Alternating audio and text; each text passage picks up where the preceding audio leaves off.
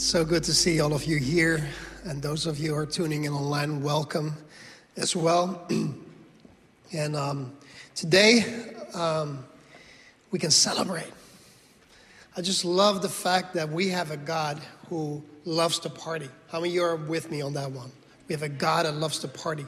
I mean, there's even seven times per year that He, um, he invites us to celebrate with Him. And um, so today is actually yesterday was um, Nisan 14, which is the, um, uh, the, the festival of Passover, the Hebrew uh, biblical feast of Passover. That was yesterday, and and then today, and then um, the same week. Um, this will be the, uh, the, the Feast of Unleavened Bread, and I'll be speaking about the Feast of Unleavened Bread today. But before we get into the message this morning, I want to highlight Heart for the House uh, to you all. And I've spoken about this two weeks ago. Um, and um, we have our annual fundraisers, basically, that we do um, to, to raise money for projects that are above and beyond our normal giving. And that's really what Heart for the House is about. Um, and usually we have some local projects, some building related projects, but also some missions related projects.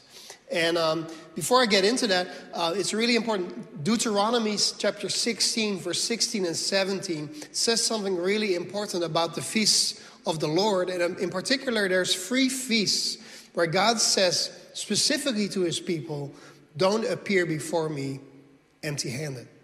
Uh, so I'm going to read this, um, this verse right here, Deuteronomy 16. I've looked it up right here. It says this. This is the Lord speaking to Israel.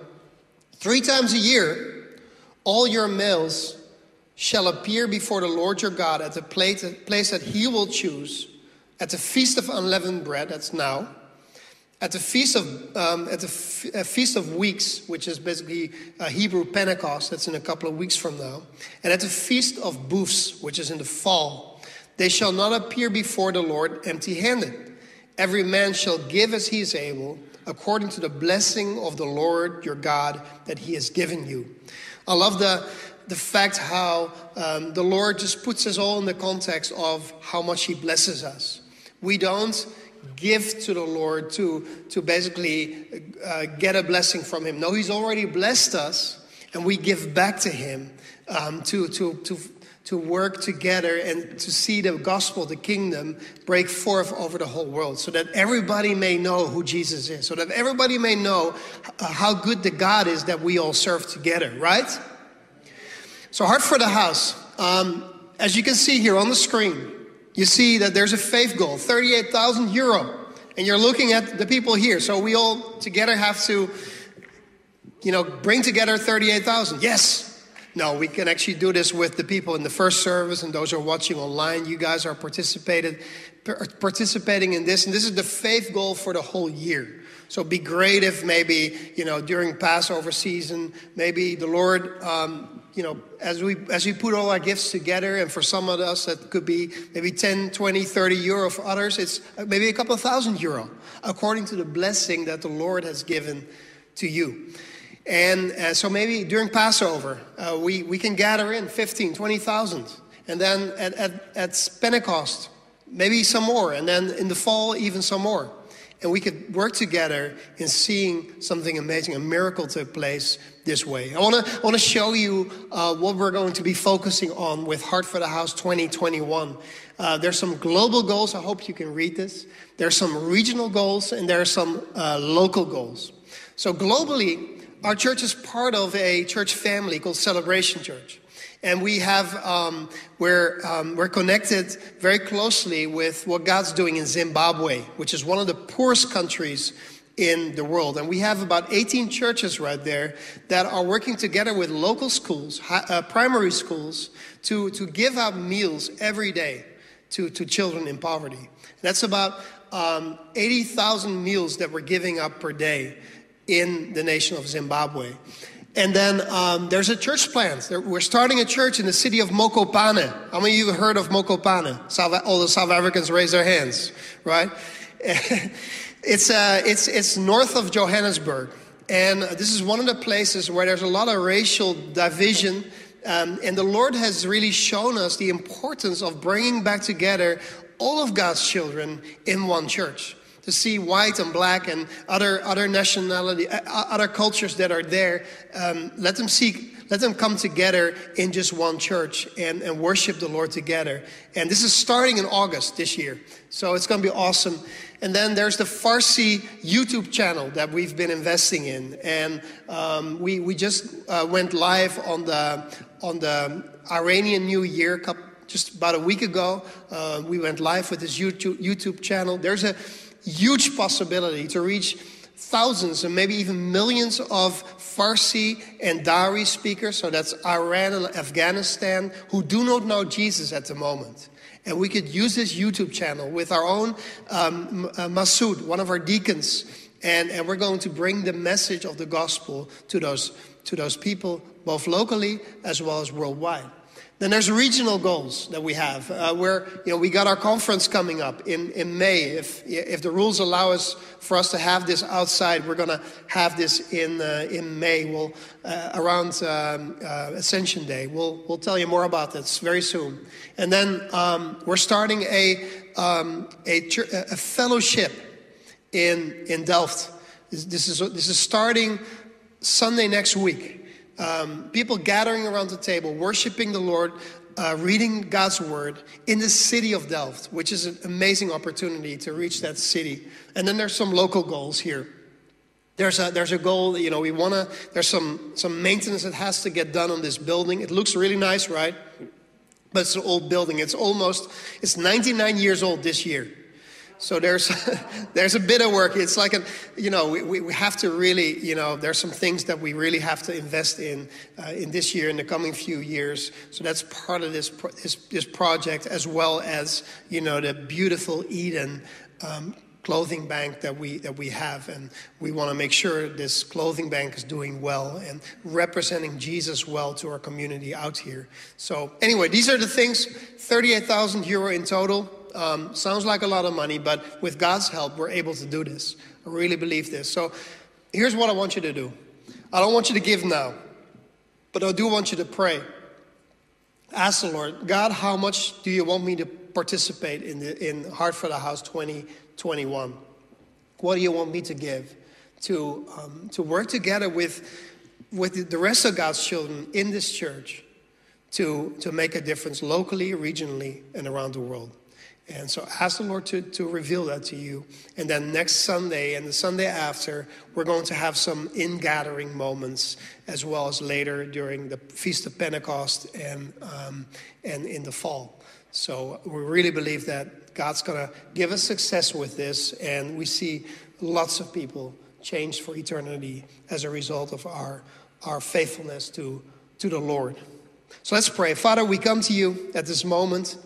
We thank you, Lord, for, uh, for blessing us, for, for being able to give, give back from the blessing that you've given to us, so that our finances can also make a difference in, the etern- in where people will spend eternity. Whether it's, it's Farsi speakers, whether it's in South Africa or Zimbabwe or locally here. God, we just pray, Lord, that you would use us as we, as we invest in your kingdom globally and locally. Father, speak to our hearts make it very clear um, what, we, what we can all give in Jesus' name. And Lord, open our hearts for your word this morning. In Jesus' name, amen. All right, so we're going to get into the, the feast of the Lord, the feast of Yahweh. And next week is Easter Sunday, um, Resurrection Sunday. Um, today we're going to be speaking about uh, the, the feast of unleavened bread. Uh, there's, there's three feasts at this time of the year that, that are very important. You got Passover, and like I said, that was yesterday, Nisan 14. That's the Hebrew calendar. Um, and then with Passover, the Feast of Unleavened Bread starts. And I wanted to talk to you about unleavened bread. And then Good Friday next week, we will be speaking about uh, the Feast of Passover, giving a bit more context there. And then on Sunday, we'll speak about the resurrection, right? Uh, because, and that's the first of, Feast of First Fruits. Jesus is the first fruit uh, of those who've risen from the dead. And it's a powerful, powerful festival that is roughly around the same time of the year as, as unleavened bread and Passover. So there's a little bit of a mini series here. We want you to really get the context, the prophetical, the prophetic significance of what the Bible teaches about these feasts. Every, every feast of the Lord in the Bible has a prophetic significance that has either already been fulfilled or will be fulfilled in the near future. Um, and that's why it's so that's why we focus on this. And today I want to go with you to uh, Matthew chapter 21. So if you have a Bible, go to Matthew chapter 21. We'll be reading from that chapter. Uh, it's the preparation for the uh, Passover feast. Um, and there's some, something really important that happened there that I want to highlight to you this morning. So, first one says this Now, when they, which is Jesus and his disciples, when they drew near to Jerusalem and came to Beth, Bethphage, which is, man, how do you pronounce that, right? To the Mount of Olives, then Jesus sent two disciples, saying to them, Go into the village in front of you and immediately you will find a donkey tied and a colt with her. Untie them and bring them to me. If anyone says anything to you, you shall say, The Lord needs them, and he will send them at once. This is such an interesting scene happening right here. It's almost like, you know, like, like I'm sending one of you off to the center of Hilversum, you know, and there's like a, um, there is a um, Mercedes standing somewhere over there. And you just go to the owner. I'm telling you, you go to the owner, ask them for the keys of the car, and he will give the car to you and bring it to me. Who would do that? Okay, so I got somebody wanting to pick up the Mercedes from downtown Hilversum. That's really what's going on right here. It's Jesus just tells his disciples to pick up that, that donkey which is a mode of transportation, kind of like a car in back in our like in our day. And who on his right mind would just give away his mode of transportation unless the Lord has prepared the heart of that person beforehand, which is exactly what happened here in the story. In verse 4, this took place to fulfill what was spoken by the prophet, saying, Say to the daughter of Zion, Behold, your king is coming to you, humble and mounted on a donkey, on a colt, the foal of a beast of burden. The daughter of Zion that represents Jerusalem, the city of Jerusalem. But notice this two words that I want to highlight in this, in this little bit here. For one, it says, The king is coming humbly. He's coming as a humble person. It also says that he's mounted on a donkey. So he's riding a donkey, not a stallion. You could imagine if a king would come to town, that the, the king would, would ride a stallion, right? He would display all his power, power and splendor to the people that he's, that he's king over, right? Not Jesus. This was like, you know, going back to the car comparison. Jesus is taking the Skoda, not the Bentley. Jesus comes to town humbly. This is a, a, I mean, the New Testament here doesn't give a lot of words to this, but what's going on right here is that Jesus displays, he demonstrates that his kingdom is a different kingdom than the kingdom of this world. His kingdom is different than the Roman Empire that he was living in at that time in history. It is a different kingdom. It's an upside down kingdom where everything is turned upside down. That is the type of king that we have. That's the type of king that we serve. A king who's humble, a king who's, who doesn't want to display his, his power, a king that is gentle and lowly of heart. That's our Jesus. Verse 6 The disciples went and did as Jesus had directed them. They brought the donkey and the colt and put them put on them their cloaks and he sat on them. Most of the crowd spread their cloaks on the road and others cut branches from the trees and spread them on the road. And the crowds that went before him and that followed him were shouting, Hosanna to the son of David. Blessed is he who comes in the name of the Lord. Hosanna in the highest. And when he entered Jerusalem, the whole city was stirred up, saying, Who is this? And the crowd said, This is the prophet Jesus from Nazareth of Galilee. This is the what what we call the triumphal entry of Jesus to the city of Jerusalem. This is what's happening right here. What you see unveiling in front of your eyes in the story is that there's this height of messianic expectation. The, the, the, Jewish people living in the city of Jerusalem, they were expecting a king to come. They were expecting Jesus to show up. They were expecting their Messiah to come to the city. They'd already heard about him. And now that he was coming into the city, they thought, well, this has to be the moment where a new exodus will take place. A new Passover will take place. It's no longer Israel leaving Egypt, the slavery in Egypt. Now they're going to leave the slavery the oppression that the empire of Rome had put on them. Verse 9 Hosanna to the Son of David. Blessed is he who comes in the name of the Lord. Hosanna in the highest. This verse shows how important it is for us as followers of Jesus in the New Testament times as we live in that we understand the Old Testament. Because what Jesus, well, what, what the crowd is doing here, what they're shouting is actually words from a psalm. And, and Miriam already highlight, hinted at this psalm in, uh, when she emceed the service, Psalm 118. And the interesting thing is how New Testament writers, how they constantly borrow Old Testament language to make a certain point. You see it everywhere in the New Testament. And if we don't have the knowledge about the Old Testament, we will never get the fullness of what the New Testament is trying to teach us. So here you see Psalm 118, verse 25 and 26 resounding, and I want to read those two verses with you. It says this Save us, we pray, O Lord. O Lord, we pray, give us success. Blessed is he who comes in the name of the Lord. We bless you from the house of the Lord. Just wanted to point out a few small things here in these two verses. Save us, the, the psalm says, or save us now. In the Hebrew, you know what it says there? It says Hosanna, which is exactly what, what you hear the, the people receiving Jesus into the city were saying, Hosanna, right? Save us now, is what it means the son of David.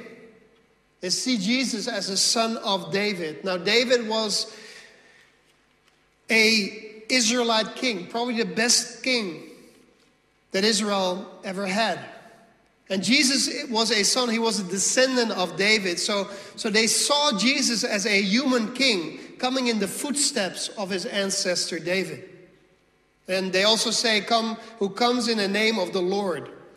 And you see here Lord with capital L O R D, small capitals O R D, which, which means that in the Hebrew it says Y H W H, which is God's name, God's covenant name, Yahweh.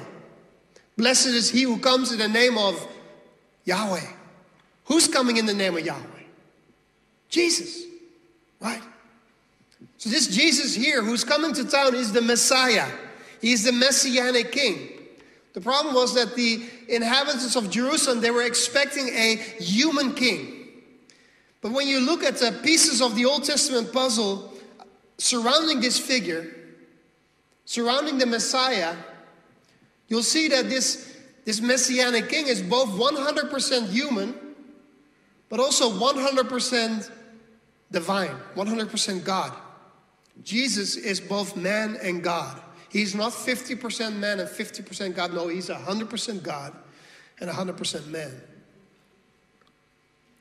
Matthew 21, verse 10, the story continues. And when he entered Jerusalem, the whole city was stirred up, saying, Who is this? And the crowd said, This is the prophet Jesus from Nazareth of Galilee. The name Jesus, the name above all names, right? The most number, most wonderful name that is given to man by which we must be saved. The New Testament was written in Greek. And that's where we get the name Jesus from, because in the, in the Greek it's the name Jesus. That's where Jesus comes from, right? It's almost the same in English and Dutch, Jesus, right? The name was only like this because the Greek didn't know what to do with the Hebrew. Because if you go back to the Old Testament, if you go back to the Hebrew meaning of that name, Jesus, it's the word Yeshua. And the Old Testament, oh, sorry, the New Testament, the Greek New Testament, they can't, you know, they don't have the word, the, the letters to, to present that name well. But Jesus' name in Hebrew is Yeshua. And what does the name Yeshua mean? It means Yahweh saves. Yahweh saves. The Lord saves. Again, Jesus represents Yahweh and he ushers in the salvation that Yahweh wants to bring to his people. Yahweh saves, Yeshua. But watch this. When Jesus entered the city of Jerusalem, he didn't only come, he didn't only enter the city as the expected Messiah, but he also came into the city as the perfect Passover lamb. Because the day when Jesus rode into town on that donkey was on a Sunday, Lamb Selection Sunday. You're wondering from my comments from earlier, um, well, I'm going to show you that in just a moment. Because I'm going to confuse you and then uh, it's all going to be clear after that, okay? Is that okay? All right. So, Exodus 12, verse 3. The whole idea of selecting a lamb for sacrifice, for the Passover sacrifice, was something that, um, that, is, that dates back to the, Old, to the Old Testament. The story of Israel leaving, having to leave Egypt. And they had to sacrifice this lamb. It says this in, in, in um, Exodus 12, verse 3. Tell all the congregation of Israel that on the 10th day of this month, every man shall take a lamb according to their father's houses, a lamb for a household. You, you notice that? It says the 10th day. Well, which day? Which, the 10th of March, the 10th of April? No, no, no. The 10th of the, the Hebrew month of Nisan. And I'm, I'm not talking about cars here. It's the month of Nisan. That's, that's a month, that's the first month of the year. And, and at the 10th day, they had to select a lamb. Well, so the 10th of the month is Lamb Selection Day. It's a day when the Israelites had to select the lamb that they would sacrifice a couple days later. Well, in the month, uh, in, in the year when Jesus died on the cross, this was a Sunday. So the 10th of Nisan was a Sunday. It was Lamb Selection Sunday. Palm Sunday, as we know it in the, in the Christian calendar, uh, as, we, as many of us use it, are using today. Lamb Selection Sunday. And then Exodus 12 6 says this, and you shall keep it, you shall keep the lamb until the 14th day of this month, when the whole assembly of the congregation of Israel shall kill their lambs at twilight the 14th of Nisan. Well, yesterday was the 14th of Nisan. Um, so that Passover, where this verse is referring to, was basically happened yesterday. However, in, in the year when Jesus was crucified, um, he, the lamb was selected on the 10th, which was Sunday, and then on the 14th, which was a Thursday, Jesus was crucified. Now, you all don't, don't start to throw eggs at me, right? But it's, it's, it's, it becomes very clear if you look at this story, if you look at how the Gospels laid out, that Jesus wasn't actually crucified on Good Friday, he was crucified on a Thursday. Very interesting point. And we'll, we'll talk more about that on, on Friday, Good Friday. So the 14th of Nisan was a Thursday when, when Jesus um, died. But we're getting ahead of ourselves here. Well, like I said, we'll talk more about this uh, on Friday on the Passover and Jesus' crucifixion. So, but after the triumphant entry into the city of Jerusalem, the next thing that Jesus does, where does he go? Any takers? Where does Jesus go when he enters the city of Jerusalem? First place he goes to. Temple. You're right. Absolutely right. He goes to the temple and he cleanses it. It's like, you know, if you're if you're if you're looking at the story and you're not really familiar with Jesus, who he is, and you're not really familiar with the Old Testament the background for what Jesus does, you're thinking, well, Jesus must not have had a have had a good day. That he the first thing he does, he goes to the temple and he he cleanses the temple. He, he overthrows all those tables and all these other things. He must certainly have had a bad day. It's not the case. There's something else going on here. Let's, let's read this though. Matthew 21, verse 12. And Jesus entered the temple and drove out all who sold and bought in the temple. And he overturned the tables of the money changers and the seats of those who sold pigeons. He said to them, It is written, My house shall be called a house of prayer, but you have made it a den of robbers. When you uh, look at um, Mark's version of the same story, he adds one more word. He says, My house shall be called a house of prayer for all the nations. Everybody say nations. All the nations, but you've made it a den of robbers. And again, Old Testament is not isolated from, sorry, New Testament is not isolated from the Old Testament. Again, a prophecy from the Old Testament is resounding here when Jesus says this. We go to Isaiah 56, where it says in verse 6 And the foreigners, not notice foreigner, so this, this means non Jews, non non Jewish people, who join themselves to the Lord and minister to Him, to love the name of the Lord and to be His servants, everyone who keeps the Sabbath and who does not profane it, importance of Sabbath is underlined here, also for the, the non Jews. I can't get my next page here. How does that always happen, right? All right, got it. And who holds fast to my covenant, these I will bring to my holy mountain and make them joyful in my house of prayer. Their burnt offerings and their sacrifices will be accepted on my altar.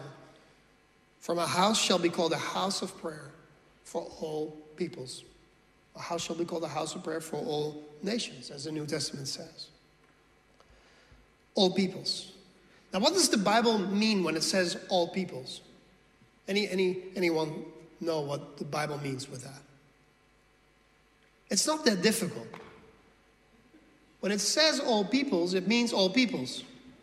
Right? That's what it says.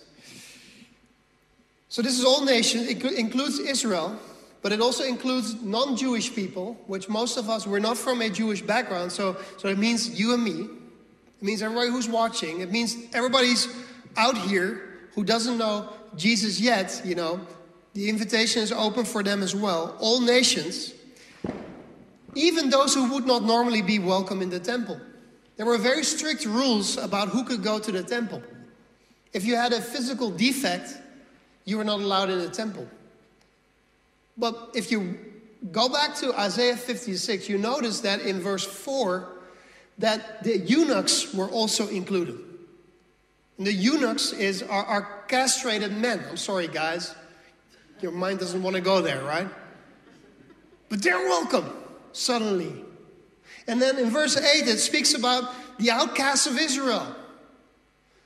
Those who were forgotten, nobody wants to have any dealings with them, but they're welcome in the temple. They're welcome in the house of the Lord. I'm so thankful for Eden, for our, our, uh, our clothing bank, how people who, who may not be accepted anywhere else in society, they're welcome at our clothing bank. They're welcome in this church.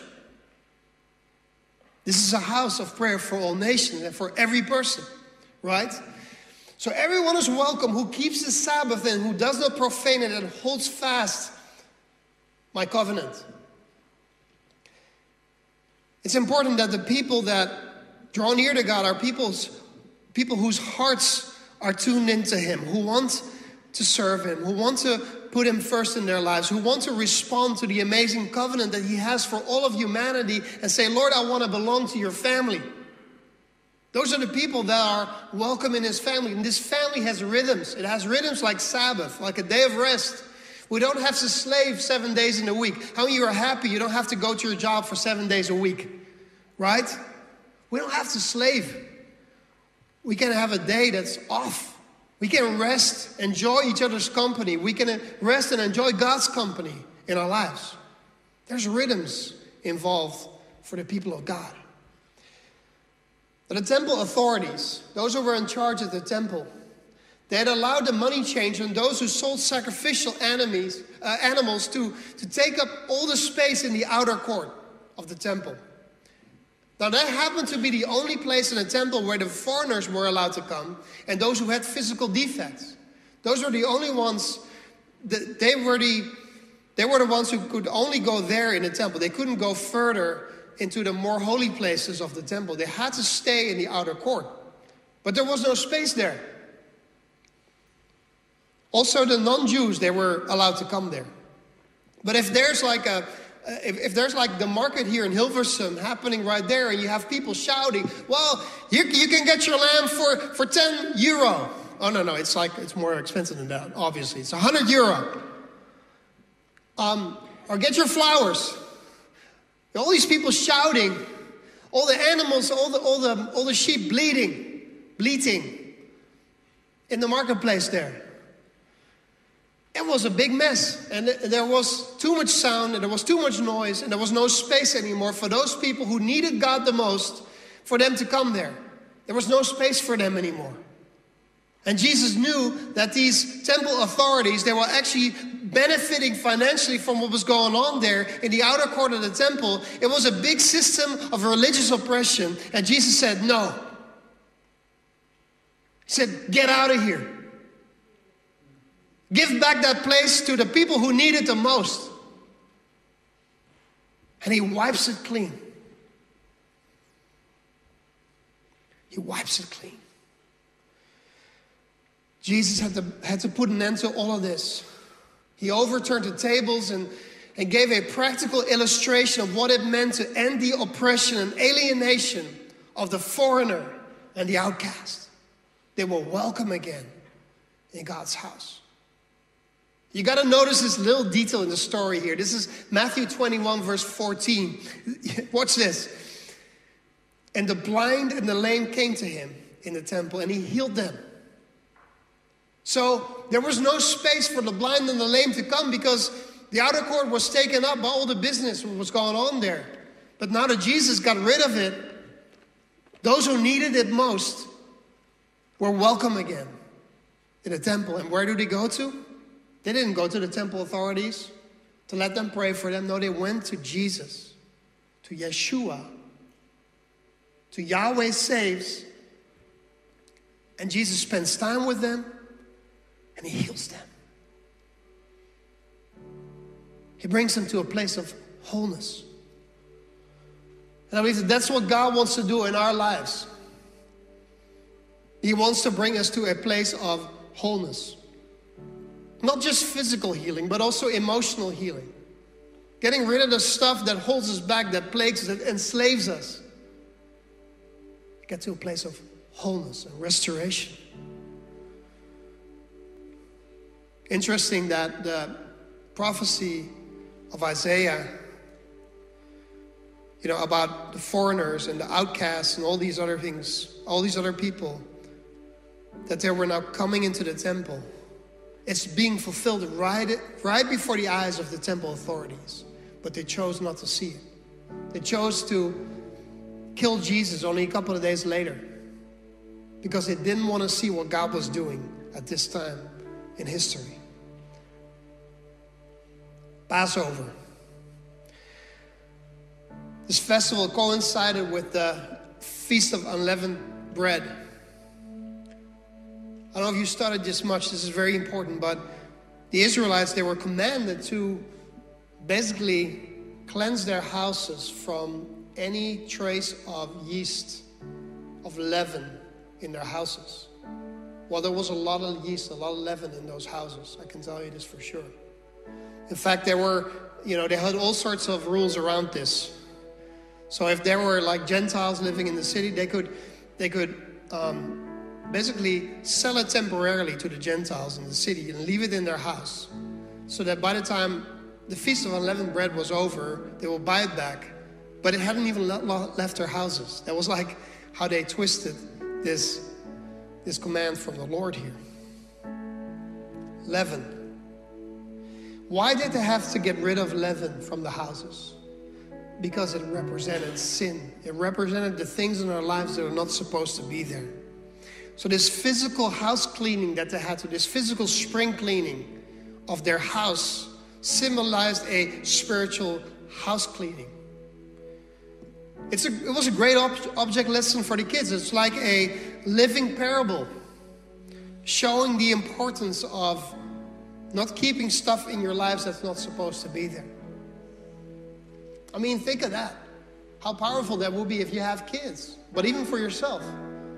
Like, hey, kids, it's Passover, Feast of Unleavened Bread is happening really soon. Let's, let's get rid of some stuff. Let's, let's clean this house really well.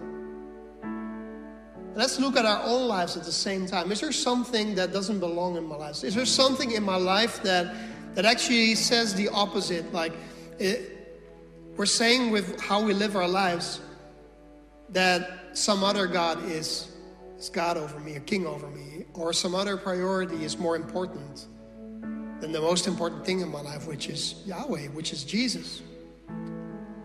It is a living parable of surrendering your whole life to King Jesus. What happened there at the Feast of Unleavened Bread.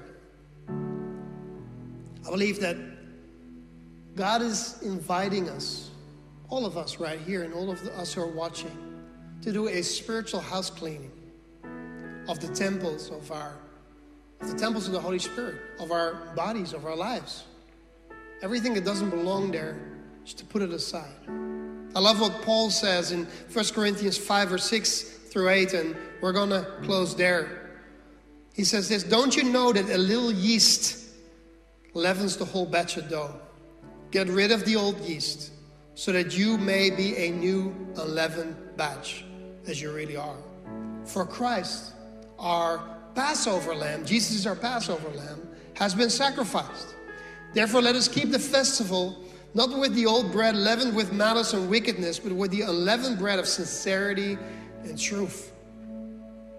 Where God is inviting us to party with Him, He's inviting us to participate in this amazing feast of unleavened bread and the Passover feast. And He's saying, hey, get rid of that yeast. Get rid of that stuff in your life that's not supposed to be there anymore. Get rid of the malice and the wickedness and you know the, the lying tongue and the oppression and, and, and maybe sin that's, that's, that's, that's tripping you up in your life. Get rid of all of that stuff. And let's go for righteousness. Let's go for justice. Let's go for peace. Let's, let's fully surrender our lives to King Jesus, the Prince of Peace. Let's fully surrender our lives to the Passover lamb, Jesus, who was sacrificed for us.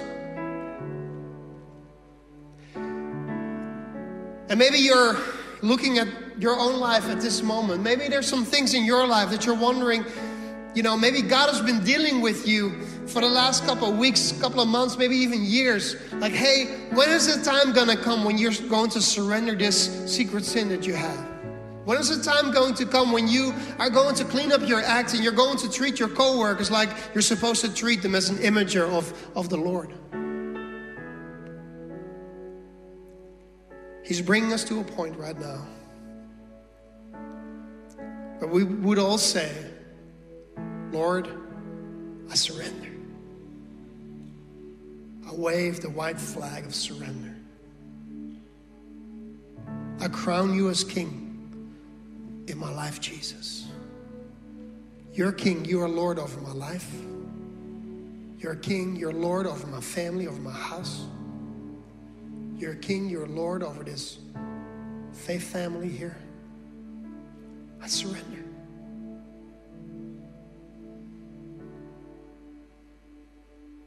What is that one thing that God is telling you to surrender today?